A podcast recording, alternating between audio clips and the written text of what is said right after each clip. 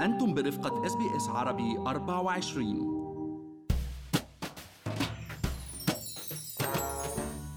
ولاية فيكتوريا بحالة كارثة بسبب وباء كورونا. ومع استمرار زيادة عدد الإصابات بالولاية قررت الحكومة فرض حظر شامل على سكانها باستثناء بعض الوظائف والخدمات الأساسية. ومن المتوقع أن يتأثر اقتصاد الولاية بشكل كبير من هاي الإجراءات ويتأثروا معه الكثير من العمال وأصحاب الأعمال وال sole traders اللي بيشتغلوا بالولاية. مرحبا معكم مرام إسماعيل من بودكاست لنحكي عن المال. واليوم رح نستعرض أنا والمحلل الاقتصادي عبد الله عبد الله أبرز القطاعات والنشاطات الاقتصادية اللي رح تتأثر أكثر من غيرها بالقيود الجديدة. وأكيد رح نحكي عن المساعدات الحكومية المتوفرة للموظفين وأصحاب الأعمال بهاي الفترة. بس خليني أذكركم إنه كل اللي بنقال بهاي الحلقة هو على سبيل المعلومات العامة فقط وليس نصيحة خاصة.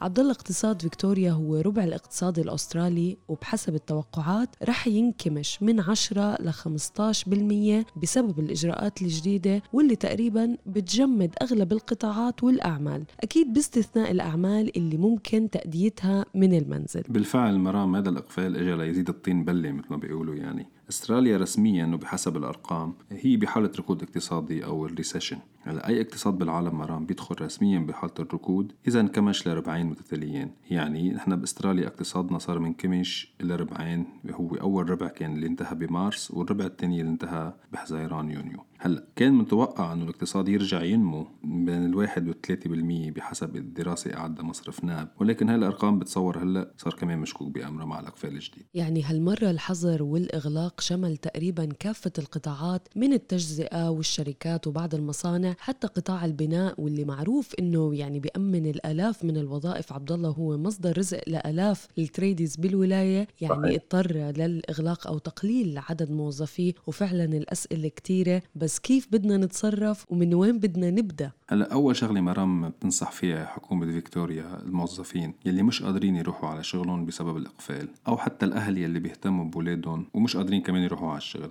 إنه يتفقوا مع صاحب العمل على أخذ إجازة مدفوعة من إجازاتهم السنوية أو في شيء بإستراليا اسمه ال long service leave مرام وللتذكير إنه هذه ال long service leave تخضع لقوانين مختلفة ب different states ب different ولايات يعني. وبولاية فيكتوريا بتحق للموظف يلي اشتغل بنفس الشركة لمدة ما بتقل عن سبع سنوات.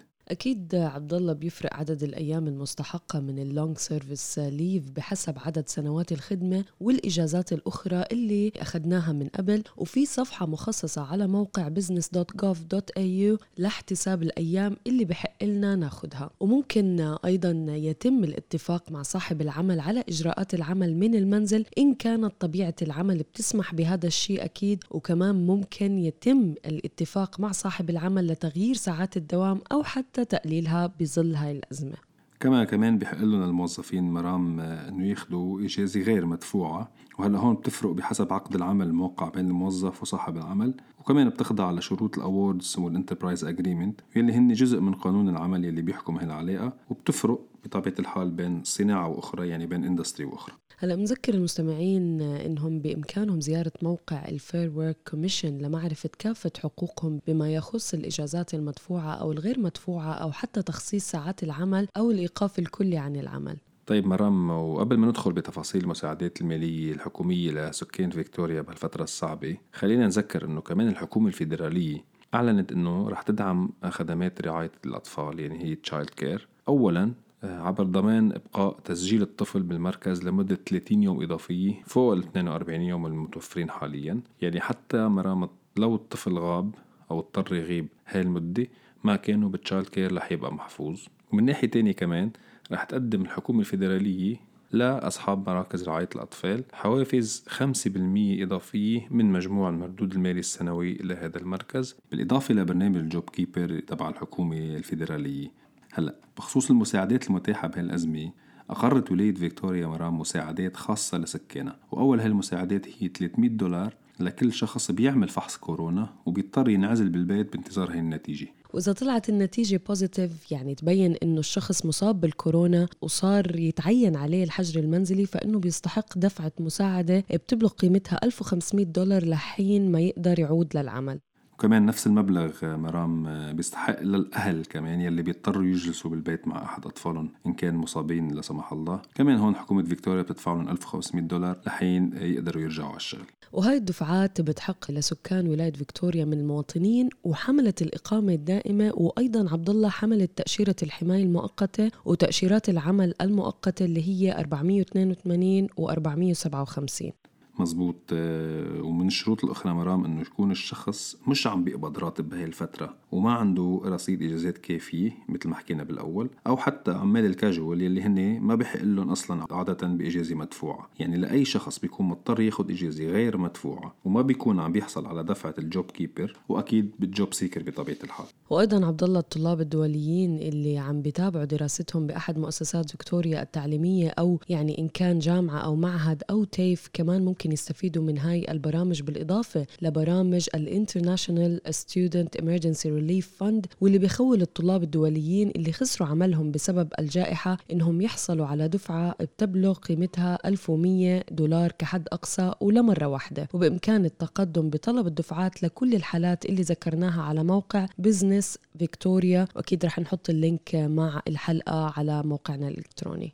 مزبوط. ومنذكر كمان مرام إنه الحكومة الفيدرالية كمان كانت أقرت برنامج مماثل لدعم كل المضطرين للحجر وبإمكان الأشخاص التقدم على أي من هذه البرامج إن كان برنامج الحكومة الفيدرالية أو حكومة فيكتوريا. هلأ الدفعة مرام تستحق كل مرة بنكون مجبورين بالحجر ومش بالضرورة مرة واحدة بس يعني. بشرط إنه نحن نثبت الحاجة الضرورية للحجر من قبل وزارة الصحة بالولاية. أما بخصوص المصالح التجارية والشركات قامت حكومة الولاية بإعادة العمل ببرنامج الدعم واللي كانت أوقفت العمل فيه سابقا وبإمكان هاي المصالح يعني التقدم للحصول على مبلغ 10,000 دولار للأعمال بمدينة ملبورن ونطاق بلدية ميتشل وكمان 5,000 دولار لباقي المناطق. هلأ أكيد بدها تكون المصلحة التجارية بطبيعة الحال مسجلة مرام يعني بتملك ال ABN يعني إن كان الشركات أو حتى ال sole traders وإنه ما يزيد مجموع الرواتب تبعهم أو ال payroll السنوي عن 3 مليون دولار. وأكيد هي دفعة لمرة واحدة فقط ومن أحد الشروط انه يكونوا مسجلين بال JobKeeper يعني بيخضعوا لشروط هذا البرنامج. صحيح عبد الله وللتذكير الشروط الحالية هي إنه تكون العوائد المالية قلت بأكثر من 30% للشركات اللي بقل مدخولها عن المليار دولار سنويا وهي الشروط رح تتغير بعد نهاية أيلول سبتمبر ونحن كنا فصلنا هاي التغييرات بحلقة سابقة عبد الله ورح تبقى فترة التقدم بطلبات الحصول على هاي الدفعات مفتوحة ل 14 أيلول سبتمبر الجاي. كمان مرام حكومة فيكتوريا بالإضافة لهذا البرنامج اللي حكينا عنه رح تخصص برنامج 20 مليون دولار للمصالح المتأثرة بشكل كلي بإجراءات الحظر بال CBD يعني بالوسط المدينة ملبورن وبرنامج تاني بقيمة 30 مليون دولار لدعم الأعمال المتخصصة بالترفيه الليلي مثل ال nightclubs وال pubs وغيرها. هلأ لسه الحكومة لحديث اليوم مرام ما نشرت تفاصيل عن هول البرنامجين ولكن بإمكان البدء بتسجيل الطلب على موقع Business Victoria يعني already نحن بأزمة وهالست أسابيع هي ما رح تكون ما رح تمرق بشكل سهل. مشان هيك الحكومة فيكتوريا وحتى الحكومة الفيدرالية رجعوا اتفقوا على هالبرامج المساعدة لأنه ما في حل تاني أمام الناس إلا ما تساعدون الحكومة بهيدي الفترة. وإلا حنكون أمام كارثه كبيرة مش بس على صعيد فيكتوريا على صعيد أستراليا. لأنه معروف إنه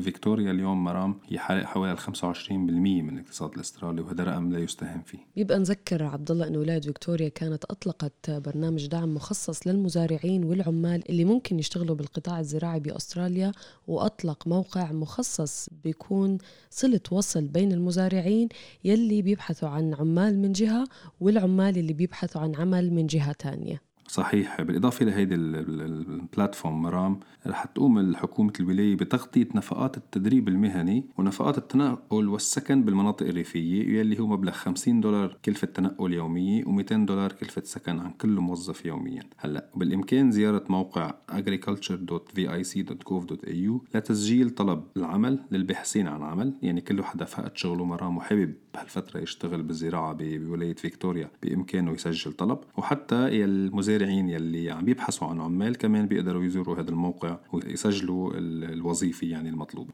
نحن بعد عنا بوتنشل كتير كبير كبلد بأستراليا عنا أصول الدولة كبيرة أستراليا بلد غني بس نحن المطلوب منا إنه الحكومات على مختلف ال levels تبعونا يعني يكونوا عندهم البرامج المضبوطة لهلأ يعني لمساعدة الناس هلأ. أو حتى بعدين لل economic recovery لبعدين يكون عندنا آه، هالبرامج. يعني دور الحكومات بهالفترة هلأ يلي نحن فيها وبالمستقبل خمس سنين الجايين حيكون كتير كتير قوي وكتير مطلوب. يعني عبد الله هيك بنكون حكينا عن معظم الدفعات المتوفرة للموظفين وأصحاب المصالح التجارية وال sole traders وحكايتنا مع كورونا شكلها مستمرة ومطولة لبعض الوقت. لهيك خليكم معنا بالأسابيع الجاية لنستعرض المزيد من الأمور اللي بتهم حياتكم المالية في أستراليا وأبرز ما يطرأ على اقتصاد البلاد في ظل أزمة كورونا الاقتصادية ضمن بودكاست لنحكي عن المال